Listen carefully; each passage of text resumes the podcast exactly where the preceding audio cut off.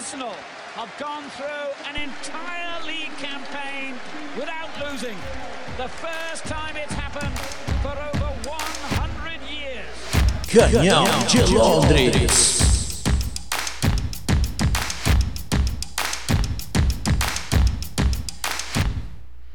Bom dia, boa tarde, boa noite, pessoal. Salve, salve.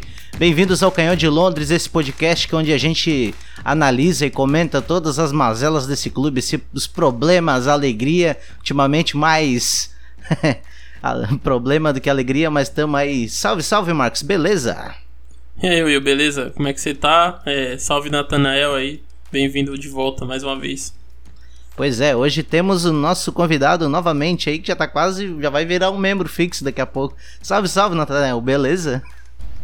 Salve pessoal, boa tarde a todos, bom dia, boa noite quem for assistir depois. E muita satisfação de estar participando novamente do podcast. Pois é, a gente já tá começando pela segunda vez, porque aqui a produção ela é feita tudo na hora, dá os problemas, a gente vai e volta, faz aquela maracutaia muito louca. Mas como a gente já tinha combinado, então eu vou botar. Hoje a Ana não vai participar, mas ela deixou um podcast pra gente botar dentro desse podcast, que é um. Uhum. toda, toda a visão dela aí sobre o Arsenal, e depois a gente comenta o que ela falou aí, beleza? Show, fechou. Só põe a bagaça. Olá, ouvintes do podcast Canhão de Londres, tudo bem? Aqui quem fala é a Ana. Hoje eu não estarei gravando o podcast junto com os meus colegas, mas passei, estou passando aqui com esse áudio para falar uma, uma, alguns números, alguns dados bem interessantes sobre a temporada do Arsenal. É, quem é torcedor do Arsenal sabe que existe um Arsenal de 2020 e um Arsenal de 2021 nessa temporada. Então, Hoje eu vim aqui para falar exatamente sobre isso, sobre o Arsenal de 2020 e o Arsenal de 2021 e os culpados, né? As culpas e as causas dessa transformação do Arsenal, porque é, para quem não se lembra, o Arsenal estava em uma situação bem negativa na primeira metade do campeonato em 2020, porque até a 14ª rodada o Arsenal estava em 15º na tabela, tinha somente 12 gols marcados, sofreu 18 e estava a somente 4 pontos da zona de rebaixamento, com 4 vitórias, 2 empates e 8 derrotas. Então, a situação em 2020 do Arsenal era realmente bem negativa. E a transformação, a mudança, a chave de virada do Arsenal na temporada veio exatamente na rodada 15, que para quem não lembra, foi exatamente a partida contra o Chelsea, naquela vitória maravilhosa por 3 a 1 no dia 26 de dezembro no Boxing Day. E o que aconteceu ali para nossa temporada mudar? O que aconteceu é que o culpado disso tudo é o William. Sim, torcedor William. Já agradeceu ao William hoje? Por que ele foi o culpado? É, vocês lembram que ele vinha sendo praticamente quase todos os jogos titular. Ele foi titular ali em 2020 em 14 jogos. Ele teve uma boa sequência jogando até dezembro, quando finalmente ele tem uma lesão e precisa se ausentar por dois jogos. E o primeiro jogo que ele se ausentou foi exatamente esse jogo contra o Chelsea. E o que aconteceu? Ele sempre ficava ali, né, na lateral. Teve um dia, inclusive, que o Arsenal, o Arteta escalou ele no ataque, né, do Arsenal como centroavante. O que foi bem esquisito, mas ok. E aí, é, foi aí então que Arsenal descobriu que a solução dos seus problemas já estava no time, né? Que era a nossa base. Saka e Howe. Por quê? Até então, o Saka não tinha um lugar fixo no time. Ele já tinha jogado como ponta, como meia e até como lateral. Ele não tinha uma função fixa no, no time. E o Rowe estava lesionado, esteve lesionado por um bom tempo em, na primeira parte da temporada e depois acabou indo jogar até algumas partidas no Sub-21. Então ele não estava sendo muito utilizado. E aí, com a lesão do William, né? Arteta tinha um problema para solucionar, né? Quem iria ficar na ponta no lugar de William. Então foi aí que Arteta teve a ideia, né? Colocou Saka na ponta. E a partir desse jogo, ele não sairia mais de lá. Porque até então ele só tinha jogado na temporada uma vez como ponta. Mas aí, é, nos dois jogos que o William se ausenta por causa da lesão, o Saka consegue deixar um gol e uma assistência, e o Howe jogando de meia faz uma assistência. Então, a partir de então, né, o Arsenal descobre que não precisaria ir ao mercado, né, que a solução que ele tinha estava dentro do próprio clube, aí com Saka e com Howe. Então, obrigada, Win. A culpa foi sua por ter nos descoberto Howe e Saka. Inclusive, foi a partir desse jogo que o Arteta é, encontrou a sua escalação ideal, a forma básica ideal para o time, que é o 4-2-3-1. Porque até esse jogo contra o Chelsea, o Arsenal tinha sido escalado de várias maneiras. Chegou a jogar em 3-4-3, em 5-4-1, 4-4-2, enfim, o Arteta estava girando bastante o time tentando encontrar a formação ideal. E a partir desse jogo, contra o Chelsea na 15ª rodada foi então a chave de transformação do time na temporada. Então eu fico por aqui e dou um tchau especial para os meus colegas do Canhão de Londres. Espero que vocês tenham uma boa gravação do programa. Até mais, pessoal. É bem, bem cirúrgico até a, a opinião da Ana sobre a mudança do Aston, né? Que, que tu acha disso, Marcos? Concorda com ela? É, então, a gente até comentava sobre, né, que o ponto-chave de virada, assim, entre aspas, na temporada foi muito a questão do, do da entrada do Smith Rowe no, no, time, né, também tem esse adendo aí da, do Saka, né, ter começado a jogar numa posição mais fixa, né, jogando ali pelo lado direito, né, com opção de puxar até pra esquerda, fazer os passes e cruzamentos. Mas eu acho que é bem isso mesmo. Até o Arteta tava tentando encontrar o time, tentou o Willock como meia antes, tentou o William pelo meio como centroavante contra o City, que foi que ela citou, né?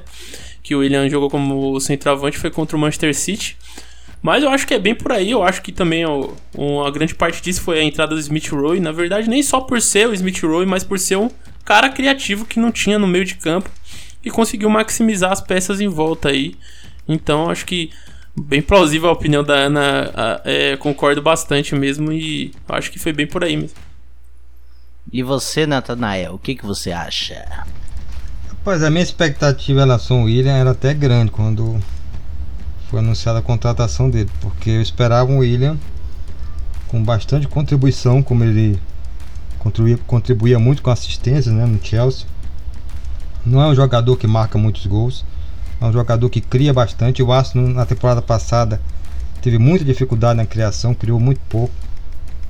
No jogo contra o Fulham, ele foi bem, até deu aquela ilusão pra gente que seria um William do Chelsea, mas ele teve uma queda assim e parecia até um jogador que não tinha muito interesse, que estava jogando sem interesse, mas pelo relato aí do Arteta e do próprio nessa entrevista dele, ele demonstra que tem, que tem muita vontade de jogar bem, de, de conquistar coisas no Arsenal.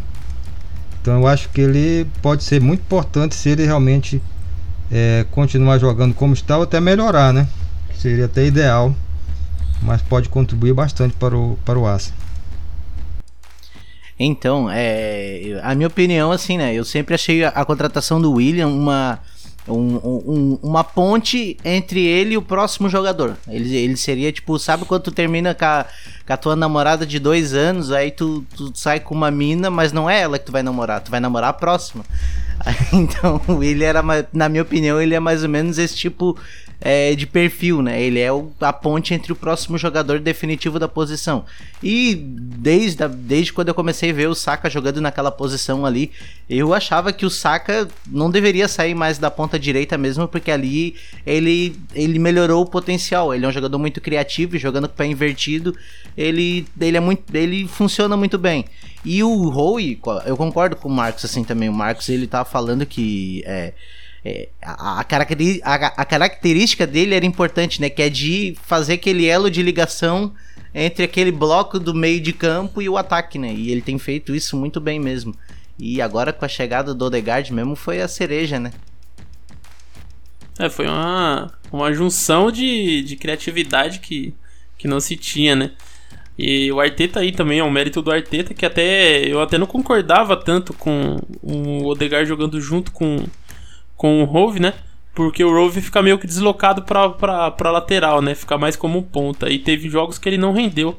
Só que o que não tinha avaliado é que quando o Rove tinha jogado ali pela ponta esquerda, ele jogou quando o Cedric estava de lateral. E o Cedric não, não, não consegue contribuir tanto com na participação de jogadas quanto o, o, o, Tierney. E o Rove com o Tierney, ele consegue fazer o, o Tierney até maximizar o Tierney e o Tierney também faz o Rove jogar mais. Então é um, é um meio que fica muito criativo com o Rove, Saka e Odegaard. Então eu acho que a gente tem um meio de campo agora assim mais criativo, a gente precisa ser um time mais consistente, né? Mas a criatividade tá tendo. Pois é, é, e tem, e tem essa questão aí, a gente tá até um pouco sem assunto aí, mas vocês querem falar alguma coisa sobre a data FIFA aí? Eu não vi nada, vou ser bem sincero. é, sei se o Natanel assistiu. Você não viu o golaço do Eunênimo? Eu não marcou um golaço hoje. Golaço. De fora da área de, de novo? Fora da área, no ângulo. Vou até abrir aqui. Vou dar uma olhada. Não, eu é não o faraó, faraó dos não. gols bonitos. Melhor egípcio da Premier League, né? É. Pois e é. o, o Alba marcou o gol, tá feliz da vida, fez festa, né? Espero que ele volte pro Arsenal também muito feliz e, e com futebol melhor. E a gente vai ter dor de cabeça no próximo ano, né? Porque vai ficar sem Alba, sem PP, sem. O, o Nene, não sei se vai continuar no Arsenal, mas também vai estar sem ele. E o outro africano qual é? Me esqueci o nome dele. O outro africano? É o Partey? É o Partey. Sem o Partey. Partey. Sem o Partey. Então, sem Partey, Partey sem Alba né? e sem o PP. E provavelmente também sem o Onene, se ele continuar. Por causa da. A Copa Africana. Por causa das questões da. E também, ele não vai. Ele não vai. Eu não entendi direito. Vai, eu tava vendo o gol aqui do. É, é porque. Ele não vai poder voltar por causa da. É porque vão, disputar é a Copa Africana. A Copa Africana dura. Acho que mais ou menos um ah, mês. Ah, no meio do ano, né? No, no início do próximo ano. Hum. Aí, é, aí, o, é, a gente aí classificou virar, né? o Gabão, classificou Gana, classificou o Egito, né? E a Costa do Marfim. É, pois é. E o Marcos estava aí no Twitter essa semana falando sobre a, a diferença da vontade do, do Aubameyang na seleção do Gabão para do, do, do, time do Arsenal. É, né, que a galera não, não interpretou muito bem a, a colocação, não. não tá, é, obviamente que a gente sabe que o nível do Gabão, né, comparado ao, aos outros times da Premier League é muito inferior, obviamente. O que eu quis destacar que foi algumas arrancadas bem interessantes do Aubameyang, até por ter espaço mais lá. Mas assim, uma, é, a forma física dele e até aquela questão de você observando o Aubameyang em campo, né? Você vê ele jogando com um pouco mais de vontade, não sei, pode ser impressão minha também. Não sei se tá tendo algum outro problema na, na vida dele, ou problema ali dentro do clube mesmo, não sei com o Arteta, enfim. Foi uma observação, né? Mas foi, foi interessante ver o Alba dando essas arrancadas de novo, hein? mesmo que pelo Gabão. Pelo dos jogos Gabão e Congo aí. O Congo, o time do Congo, se ele jogasse a Série B, ele não conseguiria subir pra, pra Série A. Tô completinho. Mas, mas, você vê que ele gosta muito de jogar na seleção, né? Ele tem um Sim. prazer de jogar na seleção. E eu, eu me lembro até que, não sei se foi o presidente da, do Gabão, algum dirigente lá fez um comentário é, dizendo que o Alba deveria jogar em outro time mais forte. Teve um comentário desse aí, não me lembro se foi o presidente. Mas é, os caras tão, tão louco, né? Eu tinha que jogar num time mais forte, então porque então vou pedir para ele se naturalizar, sei lá, nigeriano, egípcio. né? Mas foi uma classificação importantíssima para o país, né? O Gabão, um país pequeno, se classificando para uma final da, da Copa Africana, que é um título país lá muito importante. Outro destaque foi a assistência do Cedric Soares, né? Cedric Soares que voltou à é, seleção portuguesa, né? E tá bem, né? Ah, sim, né? Ele tá. Então, cara, eu vou te dizer, cara, eu gosto do Cedric Soares. Assim, eu não acho ele nada demais, mas eu acho ele um lateralzinho ok, sabe? Ele, ele faz uma boa linha de quatro, ele compõe bem ali. É, e ele faz a função ali decentemente quando vai atacar. Ele não ataca tanto, mas ele cumpre a. Ele ocupa o espaço que tem que ocupar um lateral e. E, e o Beleirinha, assim, ele tem. Ele tem. Ele é muito bagunçado em campo, né? Sei lá. Parece que isso atrapalha um pouco o andamento do time, às vezes. É, agora eu fiquei, eu levei um susto foi quando o Odegaard acabou saindo, né, cara? Aí deu aquela, aquele frio na barriga. Pensou, a gente perdeu o Odegaard? Seria terrível. É. Pois é. Eu tinha separado aqui umas coisas sobre o William, mas a Ana, ela meio que inutilizou um pouco a pauta, né? Eu só queria falar que é, sobre ele falou um negócio sobre o racismo, cara, e, e, e às vezes e isso foi importante. Eu acho que vale a pena eu deixar o registro do que ele falou para quem não ouviu a entrevista. Pode falar aí, pode ele assim.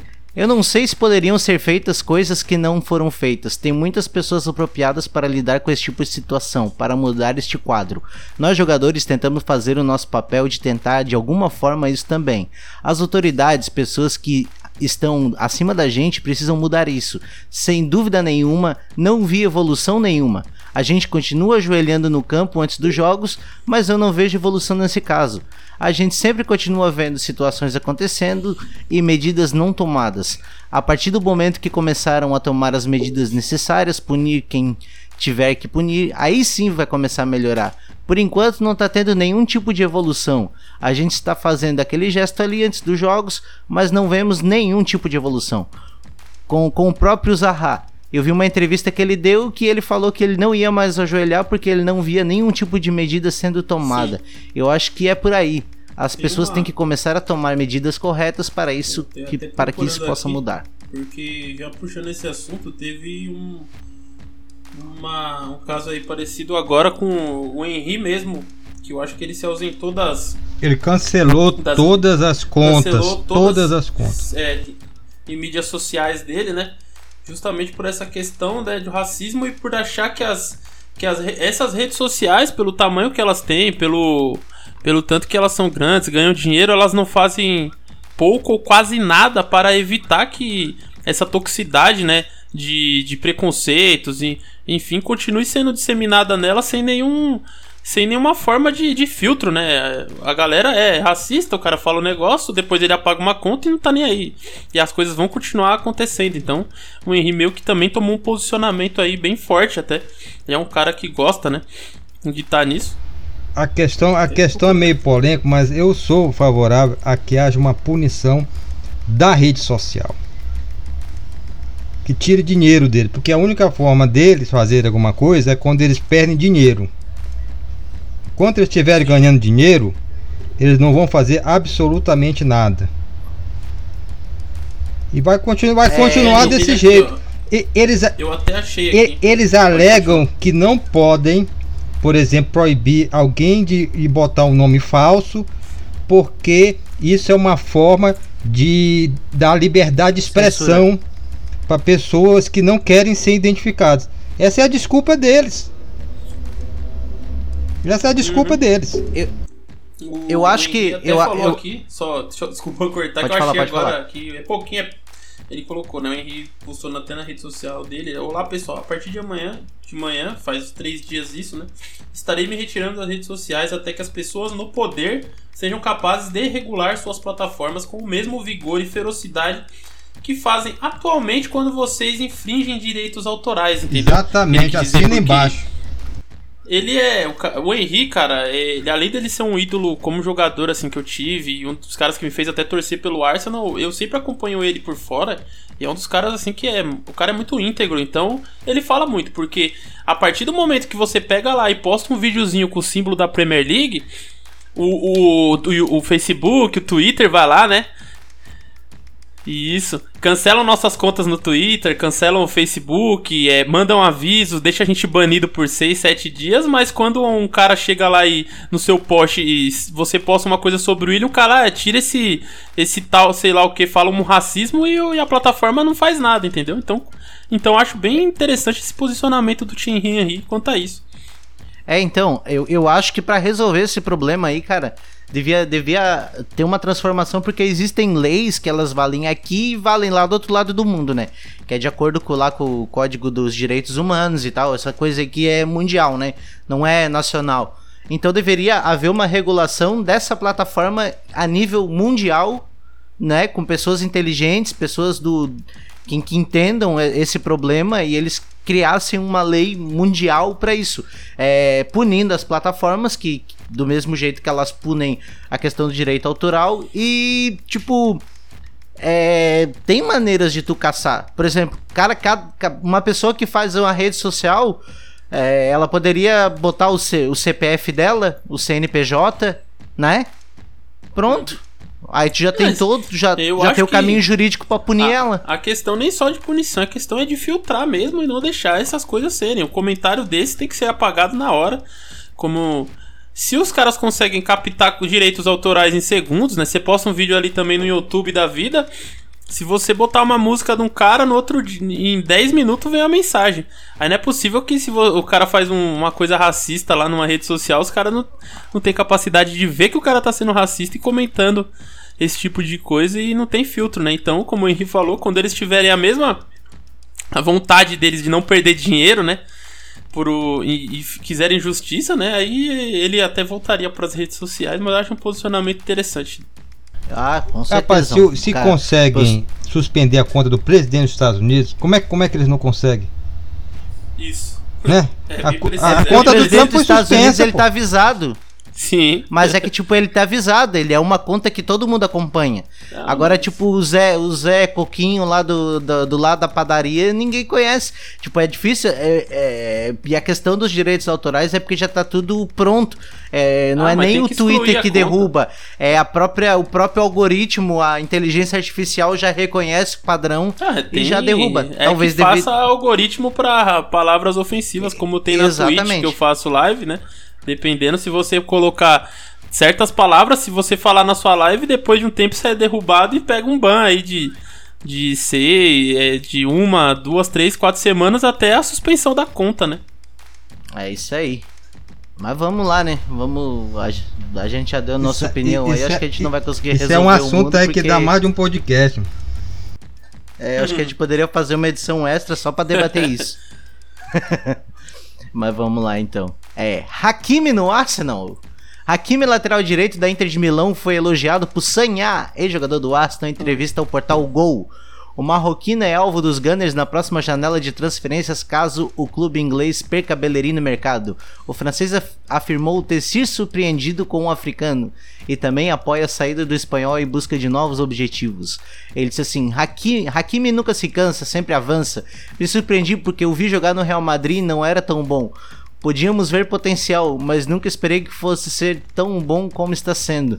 Provavelmente Bellerin sente que quer um novo desafio, pois está no Arsenal há muito tempo. Ele é jovem, ainda tem uns 5 anos para jogar no máximo nível. Vamos lá, Natanael, fala aí pra nós. o Bellerin, ele já tá fazendo hora extra no Arsenal, né? Isso aí eu acho que, por mais que tenha fãs ainda do Bellerin no ar, na torcida, ele não é mais aquele Bellerin que foi dos maiores laterais da, da Premier League, dos maiores laterais da, da era Wenger e do Emirates. Então ele tá ali mais para a questão do nome. Então a saída dele eu acho que é imprescindível. Agora o Arsenal precisa contratar não só um lateral direito, como um lateral esquerdo, porque a gente tá só com o Tierney. Aí tem que ficar improvisando. Né? Tem que ficar improvisando. Cedric Soares. Aí o. A gente, o, o Kolasinac tá, tá, provavelmente vai embora, tá, tá emprestado.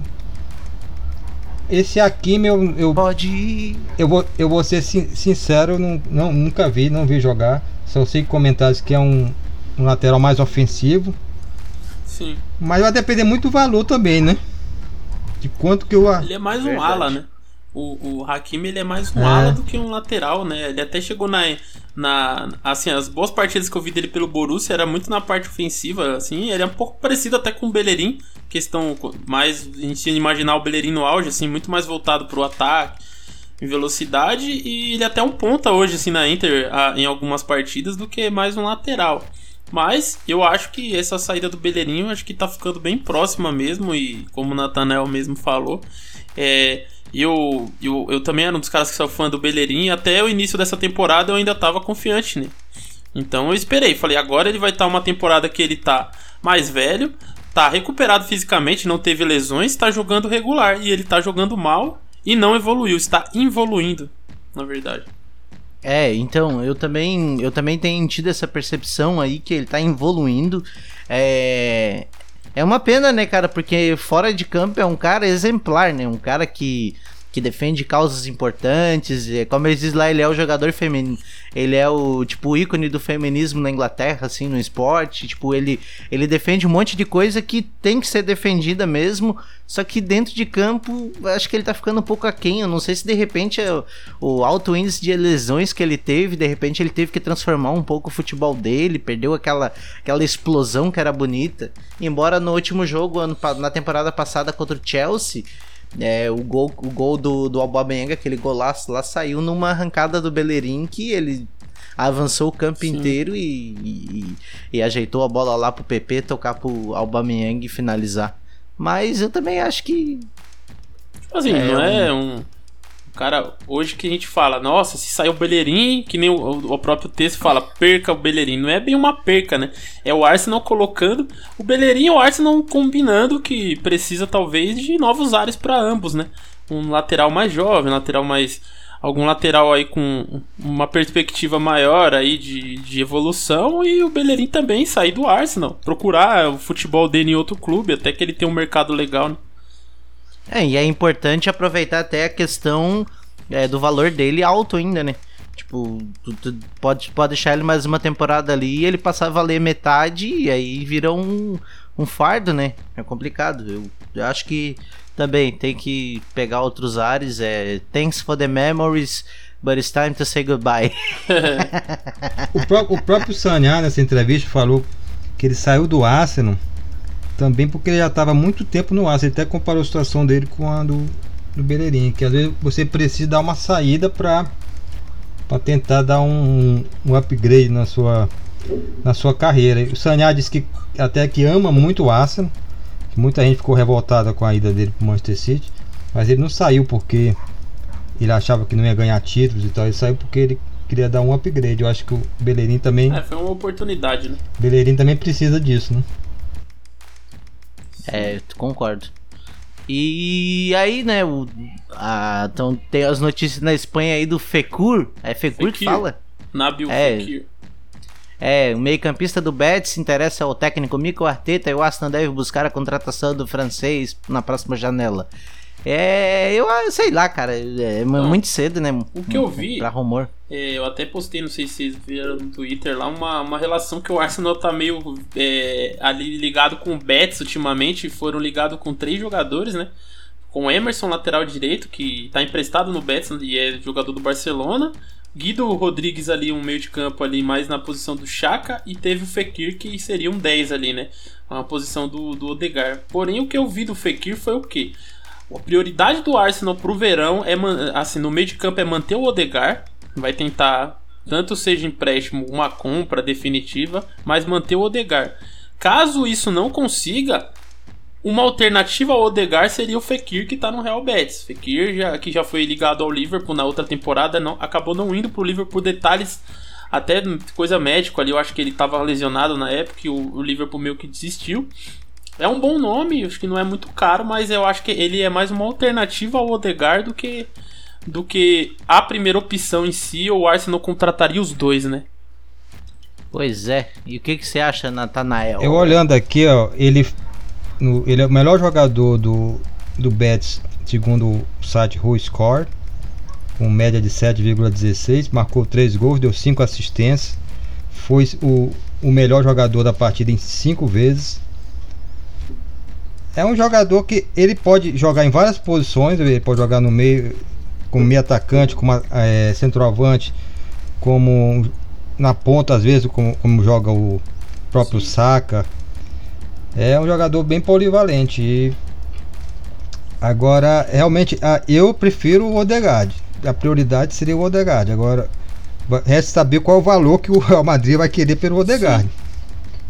É. Inclusive porque saiu notícia hoje, se vocês viram, que o Chelsea e o Liverpool também estariam interessados no Odegaard. É, e teve até um ex-jogador do Arsenal que falou aqui, né? É, é, o Paul Merson. Eu não conheço. Você conhece ou Natanael? Ó, Paul Merson é o camisa 10 do Arsenal, daquela aquele título maravilhoso em 1989 que ganhamos do Liverpool de 2 a 0 lá, quando eles achavam que já tinham sido campeões. Então, Paul Merson. E outra coisa, Paul Merson teve vários problemas, né? Aquele tipo jogador raiz, né? Que bebia, fumava. É, Merson era o, era o raiz é. mesmo, era estilos cantonada a vida é. aí da. O, como é que é o, o Tony Adams também, Tony que foi até preso. No, no, é, no, no Arsenal que o Wenger pegou, tinha, uma, tinha umas figuras lá que ele teve que segurar os caras. É. Fala aí, rapaziada. O Wenger, o, o Wenger todo, todo guri de apartamento, assim, né? Sabe? Tipo, oh, Não. we need to talk. Ele sabe bem gentleman, né? E aí falando com o maluco bebum, outro que foi preso. Ei! E na hora que os caras chegaram a ver o, o Wenger, disseram, isso aí não é, não é técnico de futebol, isso é, é professor de biologia, alguma coisa. É, e a do Ian Wright lá tem até aquela entrevista do Ian Wright, os caras falando, né, o que você acha do Wenger? Falou, vem quem? Ele nem sabia quem que era o Wenger, tava vindo, não sabia nem quem era o treinador. Se o cara tava vindo lá do Japão? É, falou, quem? Sei é. quem que é. Mas deu tudo certo, né? De óculosinho, né? Tudo. Aham. Bem nerd. É. Os caras falando, vai montar nesse treinador aí, né? Não, e ainda falando de alimentação, você só pode comer isso, isso e aquilo, não pode beber, não foi, pode fumar. Igual o Emery, já imaginou? Igual lá vem aquele morrinha lá encher o saco, tá foi, ligado? Foi igual o Naemery, né? Chegando lá no Arsenal, tirando o suco da galera pra botar água, porque os caras tava tudo gordo. Meteu emagrecer ali no Ramsey, ali, treino pra caramba. Então, o Paul Merson, ele falou, ele destaca o impacto de Martin Odegaard no Arsenal e faz voto para que esteja em definitivo conosco. Ele diz assim: Odegaard parece ser um jogador realmente bom e espero que o Arsenal tenha oportunidade de contratar em definitivo. Se isso não for possível, por que o colocam a jogar? É, se sabe que não vai ficar, não deveria jogar porque está a tirar oportunidades é, de jogadores como Smith Rowe é, sustentou em inglês no artigo de opinião que assina no jornal Daily Star. Ele assim: espero que o Arsenal faça o que lhe compete. Para ser honesto, ficarei decepcionado se não tiverem feito já uma oferta. Referiu o Merson. o, Mer o, o Merson é. também gosta de dar umas cutucadas, umas é, declarações assim, mas realmente, se ele está sendo usado, claro que o, o Aston contratou ele por empréstimo é para usar, né? Não vai contratar o jogador para botar no banco. E de certa forma até foi bom para o Smith Rowe porque deu uma oportunidade dele descansar, porque ele tá desde aquela época, né, de, de Natal ali, que ele começou a ser muito usado, havia um risco dele se lesionar seriamente se não fosse poupado. Mas é, é um jogador que o Aston tem que olhar com muito bons olhos e tentar contratar de qualquer forma. Eu, Acho que a torcida toda tá, tá esperando isso, né? Verdade. E aí, Marcos? Acho que tu concorda com, com o Nathanael, né? Sim, sim, não. Eu acho que tem que manter, cara. Não tem que fazer muita. É, cara. O cara veio é pra jogar mesmo. E E eu, tenho, eu acredito que já esteja atrelado alguma coisa, cara, mesmo que por baixo dos panos, cara, porque, tipo, tu, tu não contrata um cara pra, pra, pra seis meses e o cara se destaca e tu não vai fazer nenhum esforço Então, pra manter ele. É, eu acho que até, não lembro se eu citei no podcast, mas até quando a contratação do, do, do Odegar, quando ele chegou por empréstimo, o Arsenal e o Real Madrid já tinham combinado em conversar ao fim do empréstimo pra, para uma solução. Então, dava pra entender que o Arsenal já tinha contratado o Odegar com muita esperança que ele desse certo e os dois tinham combinado, olha, acabou ali, vamos ver se a gente estende esse empréstimo, se a gente compra, vai ver, né? O Real Madrid que não é esperto não ia botar um valor antes, né? Falou, vamos esperar os caras se apegar, né? Ver o cara jogar muito que daqui a pouco nós mete uma faca ali neles ali e eles, e eles compram, né?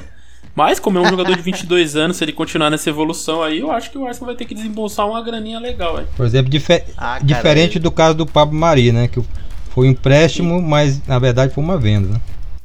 É, já, já foi um empréstimo que já sabia que ia, ia, ia comprar ali, né? Mas o do. E o, é, é meio parecido até com o caso do Ceballos, né? A gente pegou emprestado, depois renovou o empréstimo. Se o Ceballos tivesse indo tão bem nesse empréstimo, talvez o Arsenal até pensasse em contratá-lo, né? Verdade. Cara, eu acho que a gente falou tudo que tinha que falar aí, abordamos todos os assuntos, até alguns a mais. Queria mandar um abraço aí pra Ana por ter mandado o áudio pra gente, porque né, é importante, mesmo que não venha aí, pelo menos deixa a, a, a contribuição aí, muito obrigado. Cara, a gente esqueceu de. Eu esqueci de falar sobre o Arsenal Women. Mas vai ter que ser bem rapidinho, cara. Pô, que sacanagem, porque não tava na pauta, tava na pauta separado. É, só vou deixar registrado aí, se puder comentar, Natanael, em um minu- minutinho aí, eu agradeço, porque eu tô com o horário esticadão já. É, em partida tranquila da Women League Soccer, eh, fa- eh, falei errado de novo, o Arsenal Women venceu as Spurs no, no Tottenham Stadium neste sábado por 3 a 0. Arsenal teve a posse de bola na partida e criou mais chances, enquanto Tottenham apostou no jogo defensivo e de contra-ataques. Arsenal fez 26 chutes durante a partida, contra apenas 10 do Tottenham, número que demonstra a dominância das Gunners no jogo, que poderia ter finalizado com um saldo de gols maior do que o Arsenal. É, foi um jogo que o Arsenal dominou. Podia ter feito no primeiro tempo, acho que um 6 a 0 tranquilo. O time do Tottenham totalmente sem, sem dar nenhum, nenhum perigo assim é, no primeiro tempo. E com, como a gente parece que o time já estava mais relaxado no segundo tempo, eles tiveram uma- umas boas chances. E a goleira fez uma- umas defesas boas para evitar o gol deles. Uma vitória muito tranquila, 3 a 0 Estamos aí só dependendo de nós para ter, pra terminar em terceiro lugar. Agora é não tro- tropeçar. O, o ma- mais difícil time para vai enfrentar é o Everton, que também vai enfrentar o Manchester United. Então, esse vai ser o compromisso mais complicado que a gente vai ter. O resto é tudo é, é time fácil. O Everton então pode ser o fiel da balança, Pode, então. pode ser. Porque tá em quinto, né? Resolveu o campeonato. Tá em quinto. Exato. Cara, agora eu acho que até é uma pena a gente eu ter lembrado em cima da hora, mas pelo menos ficou o registro aí. É, Tchau, tchau pra todo mundo. Obrigado aí, Natanael, por estar aí com a gente de novo. É, valeu aí, Marcos. Acho Tamo que junto. é isso aí. Tchau, tchau, pessoal. E Falou. come on, yo, Gunners! Falou!